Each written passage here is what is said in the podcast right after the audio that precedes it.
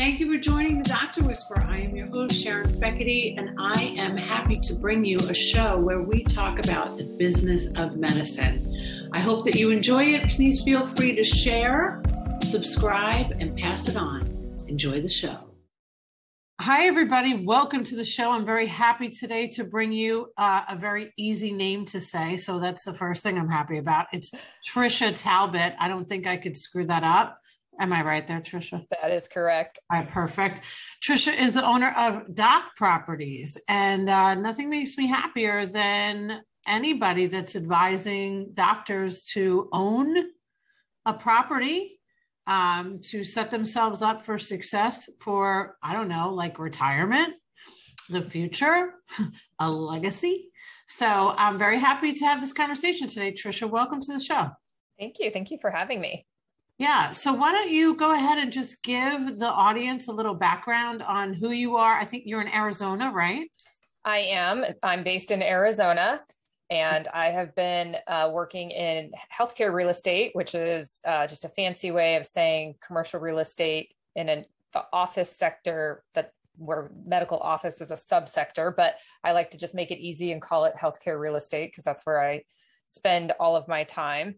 Uh, so I started at an in-house developing in, uh, in-house leasing department at a developer that just developed medical office buildings, and then from there went into third-party brokerage, um, and then started in investment sales. And in investment sales, I really help um, physician owners with their properties.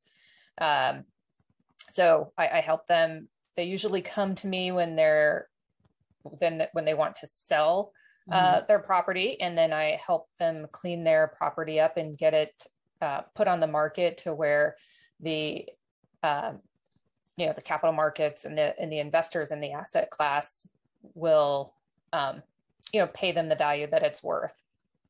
So I have run medical offices in the past, and I uh, remember working for a practice that rented both locations.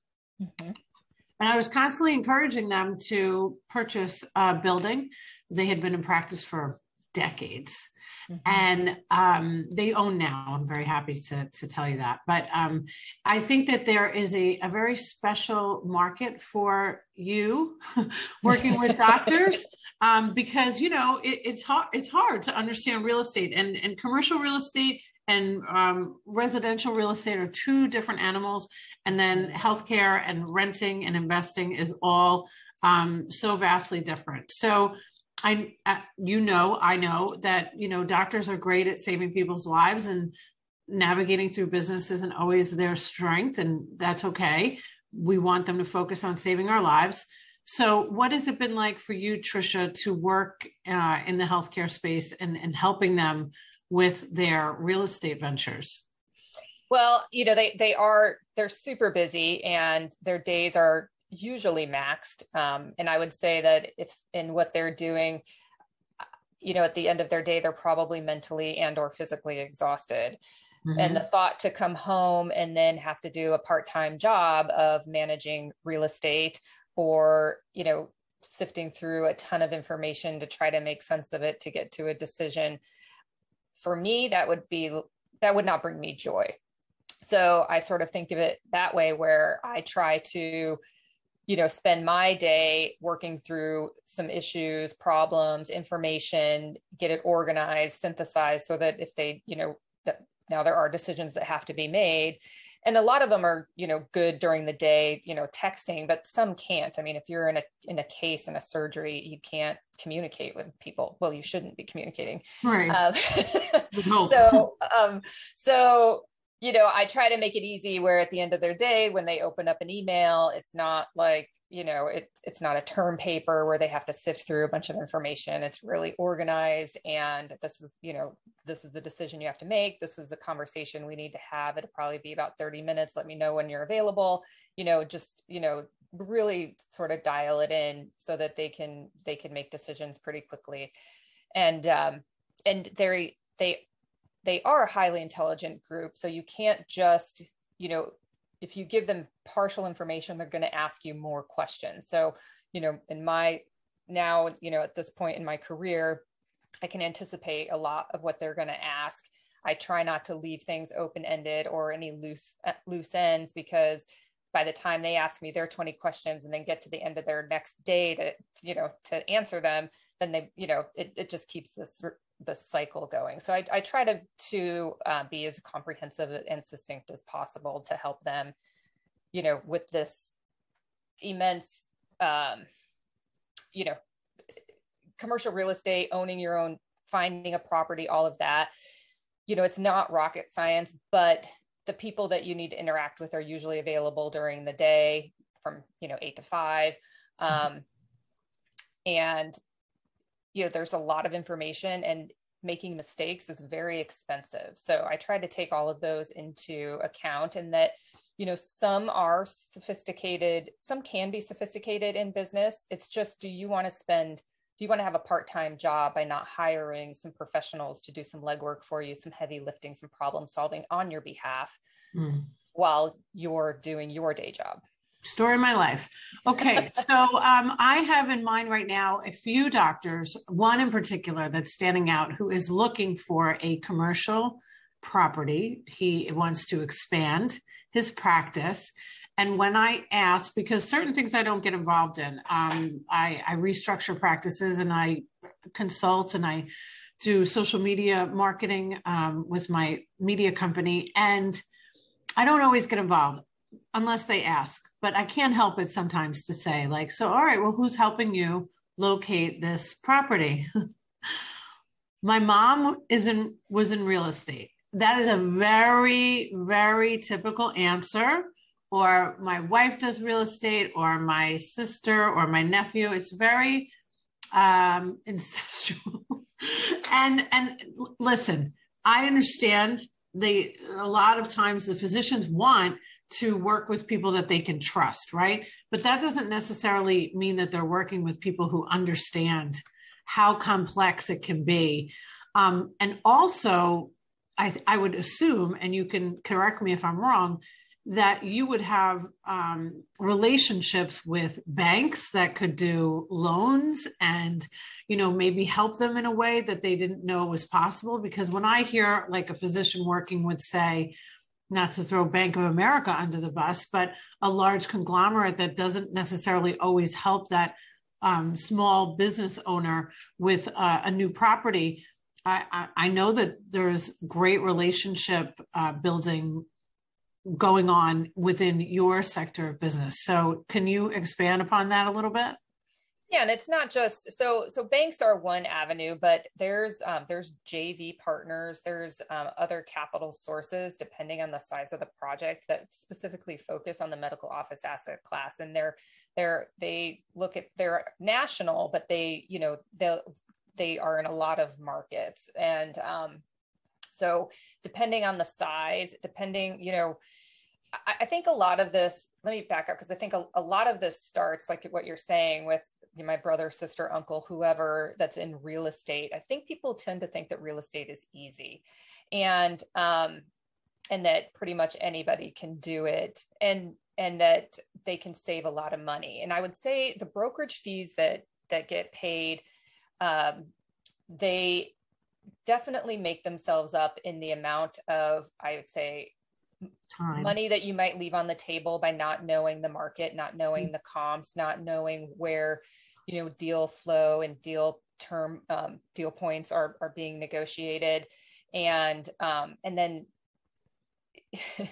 uh, so that so they think they're saving money and they they they tend to not they'll, they'll leave money on the table in fact and if you go into a negotiation not knowing comps and this is where you know they they're like well you know my whoever does residential or even you know even other asset classes but if you don't know where lease rates, um, cap rates. If you if you haven't been, you know, if you don't know how strong the medical office market is, you know, you could either leave money on the table by not asking enough for your property or leaving money uh, um, on the table by paying too much for a property. And so you really need to know what the market dictates. You know, di- dictates. Yeah. And um and and I don't think you save and you definitely don't save time because then there's nobody representing you doing all this work. The title company is asking you questions. Everybody like all of these people start asking you all of these questions and then you have to be like okay this isn't what i'm used to really having conversations about i need to really understand what you're saying and then i don't even really know how to answer this so you know um, all of that starts to go along we interrupt this awesome podcast to share with you about our sponsor, TIE Technology. TIE Technology was founded with the thought that every customer deserves exceptional customer services. So if you know of any company that has a phone system where the auto attendant doesn't really sound good, you press one and you think you're going to go to a live person, but you end up with a broken recording, it's probably time that you call TIE Technology. And if you mention this podcast, you will get the first three months for free. So make sure you mention the Dr. Whisperer podcast show. Check them out. So there's architects that specialize in, in medical um, real estate and healthcare real estate. There's contractors. You do not want somebody that has never built a medical office building to build it. Right. Um, there's too much plumbing. Some have um, the first thing I thought I was sinks. I was like mm-hmm. plumbing, upgraded electrical. You know, yeah. if you're doing any sort of procedures and you need a backup generator, I mean, there are just some infrastructure so things mm-hmm. that you you don't want to guess. Yeah. Um, you know, if you're building a building, you have to know uh, what the you know what ADA requirements are for for certain medical buildings. You have to know the parking requirements for that municipality. I mean there's just a lot of information to know. Um, but there and you know getting with somebody that's sort of in that um, tribe more or less mm-hmm. you know you can really make your life a lot easier. Yeah. Um so what does it look like now since the the pandemic? I mean i myself um, i'm in a, a well building. Um, i know that there's a lot of well there's a there's a lot of movement here in tampa bay towards uh, living and working in a healthier environment which is you know great. Um, i'm wondering if the well building standards have made it into these commercial um, properties for for healthcare, and I'm also wondering if um, if there's been a lot of space that they no longer need because of the the shift and the change in healthcare with telehealth. Like, what what have you seen are some of the the trends today? Sure. Yeah, you've, you've covered a lot, but I'll I'll try to remember everything and start from the beginning. So, um, so well buildings or well, so the market, the market for for healthcare real estate has re- remained strong during the pandemic. Um, you know, I had a, buildings that fell out right when you know in, March, but then they came back. Um, even though it took us a couple years and counting to to get out of it, but uh, during what I have you know during the pandemic about 95% of rents were were paid because you know a lot of these practices qualified for the ppp loans um, and they needed the office to, i mean they had to go to an office. I mean that is the the the value of medical office real estate to the investment community is that these tenants um, you know it's, it's demand driven mission critical spaces. And to your point regarding telehealth i think telehealth has been a has been something beneficial that has come out of covid. I do not see it replacing um, in office visits. If you need a physical exam, if you obviously need a procedure or a surgery and you can't do that through telehealth, do I think it's really good at maybe a pre or post op sort of check in, maybe by a nurse practitioner or a physician assistant to sort of, you know, start the process or just check in with a patient, depending on, you know, what it is you know they can start having a conversation and then order some tests and then schedule an appointment with the doctor after the doctor you know has been able to review those. So i think there's a definite benefit and way that practices can leverage telehealth in order to make their practice more efficient um, and make the doctor's time more efficient. Um, and i think for behavioral health and rural communities you know for behavioral health and like i said the the um, pre and post op uh, meetings. I think it gives them access to care that they didn't have before, that they had to drive hours for. And, you know, they might have a conversation with one doctor just to say, hey, you know what, I'm not the right person for you. And then they drove like an hour to get to right. yeah. mm-hmm. you know? Um, so, so I, I think that there's definite ways. And I do, I do see like there'll be like telehealth rooms probably being built, but I don't see. Um, I was asked this question recently. I don't see space shrinking as a result of telehealth. Hmm. Okay, well that's good to know. Um, but I'm wondering, have have you seen more with the architects that you've been working with, kind of creating these uh, more natural spaces, uh, considering more air quality within the properties because of what we've endured within the pandemic? Well, again, it's going to be so, you know, as new buildings come out of the ground, I think though all of those considerations are going to be for for any building. Mm-hmm. Um, I mean, I I see there being no more handles on, you know, like mm-hmm. very touchless. Um, yeah. you know, but it's all going to come at a cost. And then, but as it as we get further, as as newer and more mass and um, you know, supply comes on the market, then you know it's called you know a flight to quality and then the ones the, the older buildings will either have to retrofit in some way or you know they'll just what they'll end up doing is charging less rent and the people who want super cheap rent go to old buildings and then the people that want um, that need newer build newer buildings with all of those benefits. And it will also depend on the practice. So in the in the patients that they are look you know are treating too. I mean i would say probably cancer patients, dialysis patients, you know, they will probably need to be in those more, you know, well built buildings just because their immune systems. Um, so, and you'll see some like so these new hospitals that are coming out of the ground. I mean, they're they're phenomenal and mm. in what they're doing with technology and and efficiency and um, you know clean areas touchless everything. I mean it's, it's fantastic. Let's get rid of the lab lighting inside of all of these practices right? I mean if we have to see another ballast flashing to endure somebody having a seizure in the waiting room i'm going to go out of my mind. I think that there is there's great movement there's you know circadian lighting and um, uh, smart technology that's woven into healthcare today is really really phenomenal. So um, you know, for me too, like, you know, when I help a doctor you find a location, it all depends. Like I would much prefer to work with um, a physician from the, the the start before the building is built than to come in and clean up the mess that has been made for many many years. And one of the things that i always ask them to identify um, well first i i always want them to work with somebody like you. So that is first because I do believe like I'm really bad at accounting. So I have an accountant. I'm really like I have a bookkeeper. I have a digital media specialist. All the things I suck at, I hire. Okay. Mm-hmm. And then I save money and I don't waste any time. And that's just, you know, having um, the, the, the, understanding that you have to really put your time where you're best suited.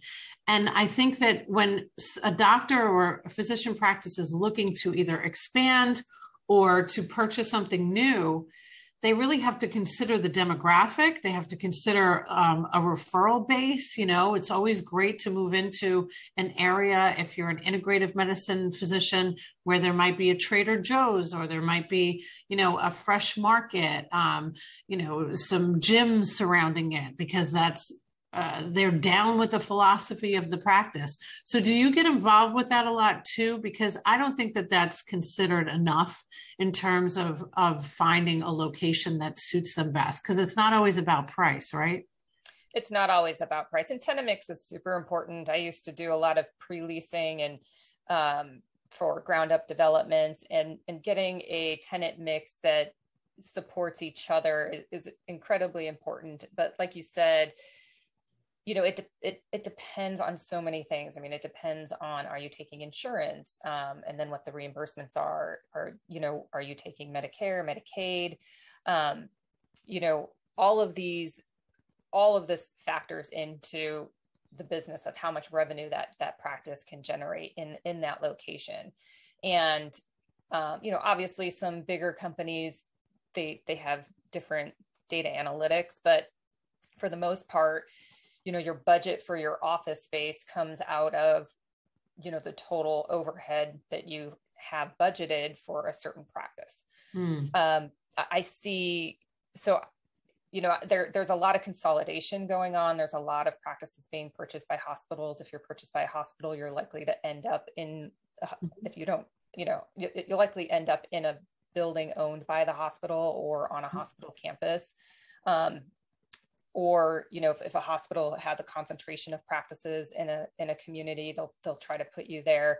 Private practice physicians it's all over the board you know they um, sometimes they like to be in a building with certain um, tenants. Like for instance i have a, a primary care just for women type of practice and they want to be near um, a women's center that does imaging for mammograms and that sort of thing because it's easy for yeah. their patients right? Mm-hmm. um, some want to be sort more in a quasi retail they call it med tail location. They want visibility they want their patients to be able to park and walk in. They don't want them to have to go into a lobby go up an elevator or and to find them. They want to be right there. So for private practice physicians it, it, it i would say it depends a lot. Um, and then it also depends on what the inventory available is. Yeah well, I am going to say to everybody that's listening, all you doctors that are thinking of expanding or um, purchasing a new location, find a professional like Trisha Talbot to help you because you need experts to guide you in this. This is a big investment. You know, real estate is such a big investment. And um, when you have landlord representation, when you have someone who's uh, well versed with corporate representation, um, and experience with strategies that understands the market, that understands the demographic, you can just get back to doing what you do best, and that's seeing patients, right? so, thank you so much for being here today, Trisha. You're welcome. Thank you for having me. So don't forget if you mention that you've seen the show or listened to it on the podcast, mention TIE Technology and you will get three months for free. They're the best.